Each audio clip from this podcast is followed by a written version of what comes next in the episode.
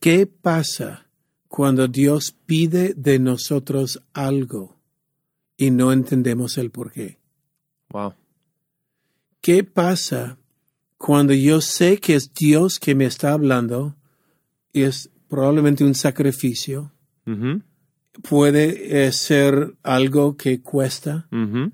ah, es un, me va a doler, Yeah, pero sé que Dios me pide, ¿qué hago?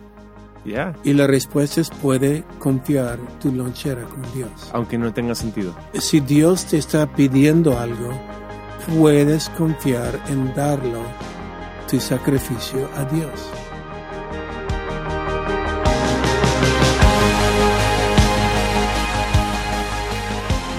Hey, ¿qué tal? ¿Cómo están? Bienvenidos al Haciendo Iglesia Podcast. Y Yo soy Taylor y estoy aquí con mi padre, el pastor Robert.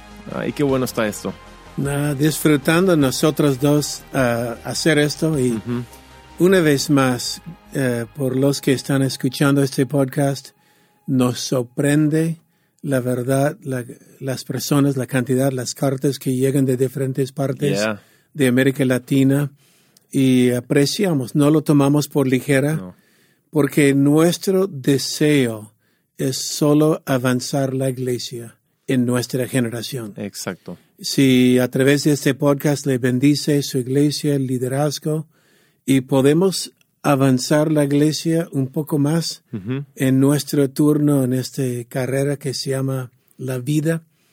ah, gracias y es un honor Sí. estar en tu auto, casa, donde estás. Yeah, y, diría lo siguiente, compártelo si puedes. Yeah. Ah, pásalo a alguien que crees que le va a beneficiar. Y, y creo que esta, esta siguiente, este siguiente filtro, de hecho, va a ser de ayuda a, a quien esté escuchando esto. Se llama Lecciones de un niño. Y ah, explícanos, ¿qué, qué significa esto? Ya, una vez más, estas son las lecciones de vida que me enseñó John Maxwell. Yeah. ah, siendo mi mentor, siendo los momentos que conversamos y compartimos. Ujú. Y este, lecciones de un niño, la verdad es entrar un poco más en cosas, podemos llamarla de, de la carne de la palabra más profundo, porque no es cómodo, pero es bueno. Yeah, vamos. No es cómodo, es bueno. Ah, y te, te cuento la historia de un niño. Todos saben de qué niño hablo. Si menciono cinco panes y dos peces. Yeah, exacto. Ok, ya sabe cuál niño estamos hablando. Lecciones de este pequeño. Ah, y la cosa es esto, el niño tenía una lonchera. Ujú. Ahora, mayormente, ¿quién prepara la lonchera por los niños? ¿La mamá? Mami. Ujú. Y un día, solo poniendo eh, flores en esa historia, me imagino un mami eh, en la mañana, el niño se levanta temprano porque hay un evento en el colegio, van a ir a escuchar un rabí, no sé, Eh, pero la madre siempre, siempre, la última cosa, no olvides tu lonchera. Yeah. Y el niño, ay, mami, soy el único que tengo esto, no importa, hijo, lleva tu lonchera. Yeah. Ok, estoy añadiendo cosas, pero lo que vemos es esto. Jesús estaba enseñando. Había cinco mil hombres, más mujeres, más niños. Yeah. Cinco mil hombres, más mujeres, más niños, no sé, algunos dicen 10, 15 mil personas. Fácil. Fácil. Y entre todo este multitud, los discípulos se preocupan porque ya se llegó el atardecer y estaban la gente con hambre y los discípulos decían, Jesús, ya, Yeah. estás enseñando largo. De- despide la gente para que vayan a comprar en las aldeas Yeah. algo de qué comer. Y Jesús dijo, darles vosotros. Y yo me imagino a los discípulos diciendo, darles qué. Yeah, exacto. No, no hemos traído lonchera y nadie aquí tiene lonchera. Pero se imagina que la los discípulos salieron a buscar quién tiene comida. Yeah. ¿Quién tiene comida? Y hay un niño. Hay un pequeño. Mami le preparó su lonchera. y yo me imagino un grandote parado sobre ese pequeño. Y el grandote, probablemente barbón, puede ser Pedro, no sé, pero Yeah. eh, imagino Pedro parado sobre un niño. Chico, niño. ¿Sí? ¿Qué tienes en esta bolsa? Yeah. Ay, mi lonchera. ¿Qué es? Cinco panes, dos pesos. Cinco sándwiches de, de pescado, ¿no? Dámelo, Wow. dámelo. Yeah. Y yo solo imagino el pequeño niño, niño mirando el grandote y le da su lonchera. Mhm. Y de ahí sale el milagro, porque entre 15 mil, 20 mil personas, 5 mil hombres más mujeres, es el único que tenía comida. Yeah. Es el único, este niño. Mhm. Y Jesús va multiplicando los panes y los peces y todos comen. Todos. Ahora, solo imagina, cuando el niño llega a casa, Más tarde. Sí. más tarde, ¿qué es la primera cosa que su mami le va a preguntar? Yeah. ¿Qué es? ¿Comiste? ¿Comiste lo que le preparé? Y puede imaginar el niño diciendo, mami, no puedes imaginar lo que Jesús hizo con esta lonchera. Muy bueno. La enseñanza de un niño es esto. Puedes confiar en dar tu lonchera a Dios. Wow. Ahora ahí viene la parte más profunda. Puedes confiar en Dios, puedes confiar en dar tu lonchera. Lo que tienes.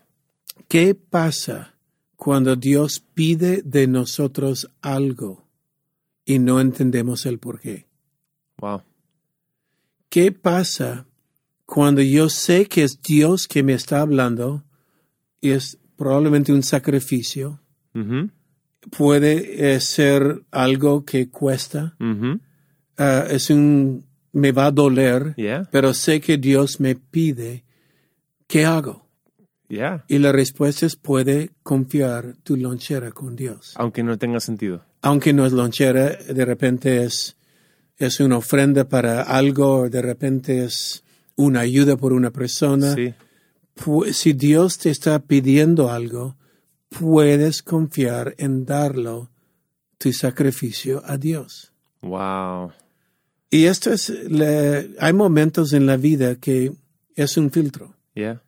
Porque yo sé en mi corazón, tengo esta sensación y a través de cuarenta y tantos años caminando con Cristo, yo sé cuando Dios me está diciendo, ayuda a esta persona, Hmm. délo esto a la iglesia, Yeah. haz esto. Y cuando yo digo, pero si lo hago me va a doler, es un sacrificio. Yo voy a estar sin por un tiempo. Pero siempre cuando doy, puedo confiar mi lonchera a Dios. Hay multiplicación, Yeah. hay milagros, cosas suceden. Y quizás no es de inmediato. No, casi nunca, Casi nunca. casi nunca. Ah, es más, eh, por otros puede ser más rápido que mí, pero a mí me parece que la cosecha para mí siempre toma un par de años después. Wow. Pero estoy dando cuenta la co- que lo que estoy cosechando ahora fue una siembra de hace años. Muy bueno.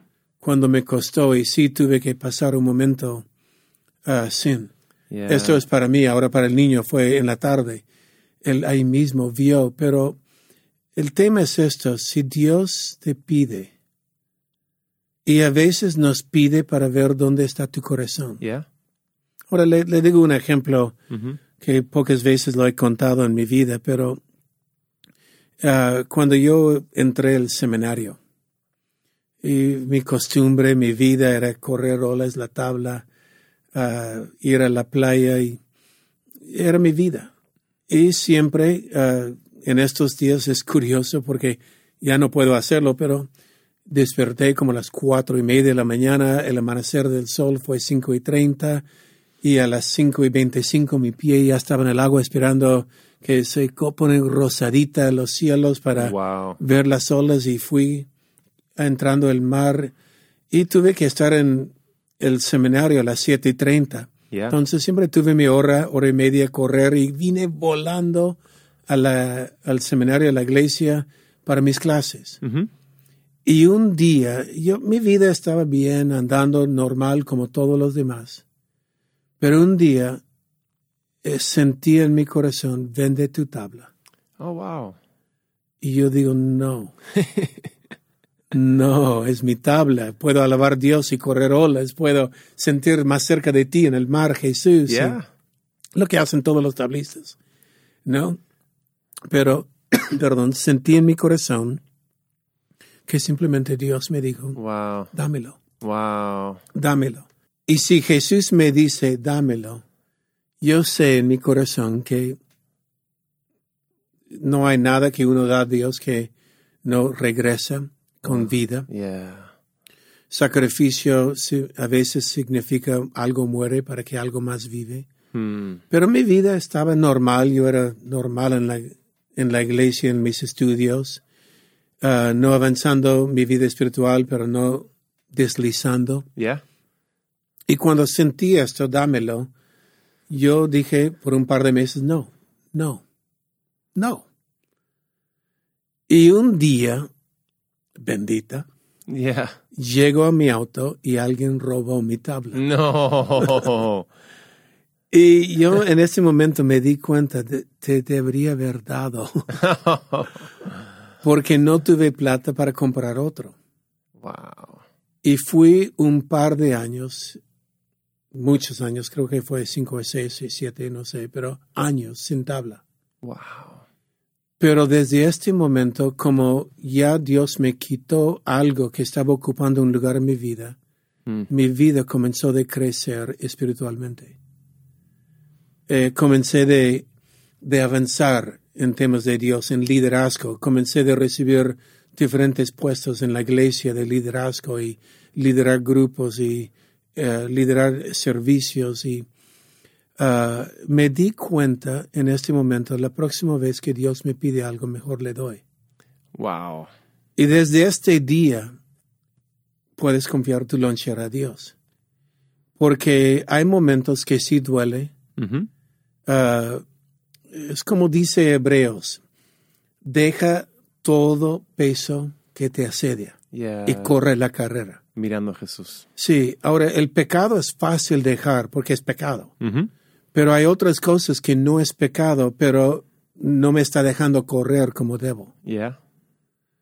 Eh, puede ser por algunos su media social, o puede ser ah, libros o televisión o trabajo, lo que sea, pero por mí fue la tabla. Mm. Y en este momento, cuando este fue puesto en, obligatoriamente fue puesto porque me robaron, en el altar, ya mi vida comenzó de avanzar en otro tema. Entonces, mi pregunta sería, ah, cuando alguien siente eso en su corazón, ¿cómo saben que es de Dios? ¿O no es una distracción o los frijoles de anoche? Número uno, el diablo nunca te va a pedir una ofrenda que te duele. Wow. Eh, número dos, si ayuda Dios, si ayuda la iglesia, el diablo nunca lo va a pedir. Muy bueno. Si estás ayudando a alguien en el nombre de Jesús, Yeah. el, el diablo no va a pedir esto. Entonces, deja de lado la idea que es el diablo. Yeah. El diablo no le va a decir da, él va a decir no da.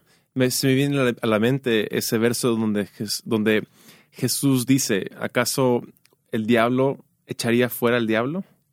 ¿No? El diablo daría para construir la iglesia, Yeah. la única institución que él no puede atacar. Yeah, wow. uh, la, la única que está protegido. Mm. Entonces, uh, mayormente uno sabe. Ahora, hay que tener cuidado, sabiduría, um, y va creciendo, Yeah. va creciendo, va con cosas pequeñas, fiel, fidelidad en su ofrenda, en su diezmo, pero luego llegan momentos en la vida cuando simplemente uno sabe, ok, Dios me está impulsando, quiero ayudar a esta familia, quiero ayudar a la iglesia en este proyecto, quiero hacer algo. O parar de hacer este hábito. O parar, parar es más fácil si hay un hábito um, que no es malo, no es pecado, Yeah. pero es una distracción. Yeah. Y hacer algo por Dios, es simple y yo lo tomo así. Puedes confiar mi lonchera a Dios. Ah, muy bueno. Sí, si Dios me pide, yo puedo confiar en Él. Ujú. Y, y de hecho sabemos de eso, ¿no? Todos lo podemos decir mil veces más, pero ah, con Dios no hay pierde. Exacto. Uh, confía en Dios, número uno, como fue el filtro dos en toda esta serie. Yeah. Pero hay momentos, como hemos estado hablando en la iglesia, todo es alabanza. Yeah. Y hay momentos cuando yo veo el equipo de la iglesia, los creativos, que son extraordinarios, el staff de la iglesia. Yeah. Ah, creo que pasó el año pasado, tuvimos varios eventos uno tras otro y la gente estaban dando, no, no la mía extra, estaban derramando su vida en el altar de la iglesia. Yeah.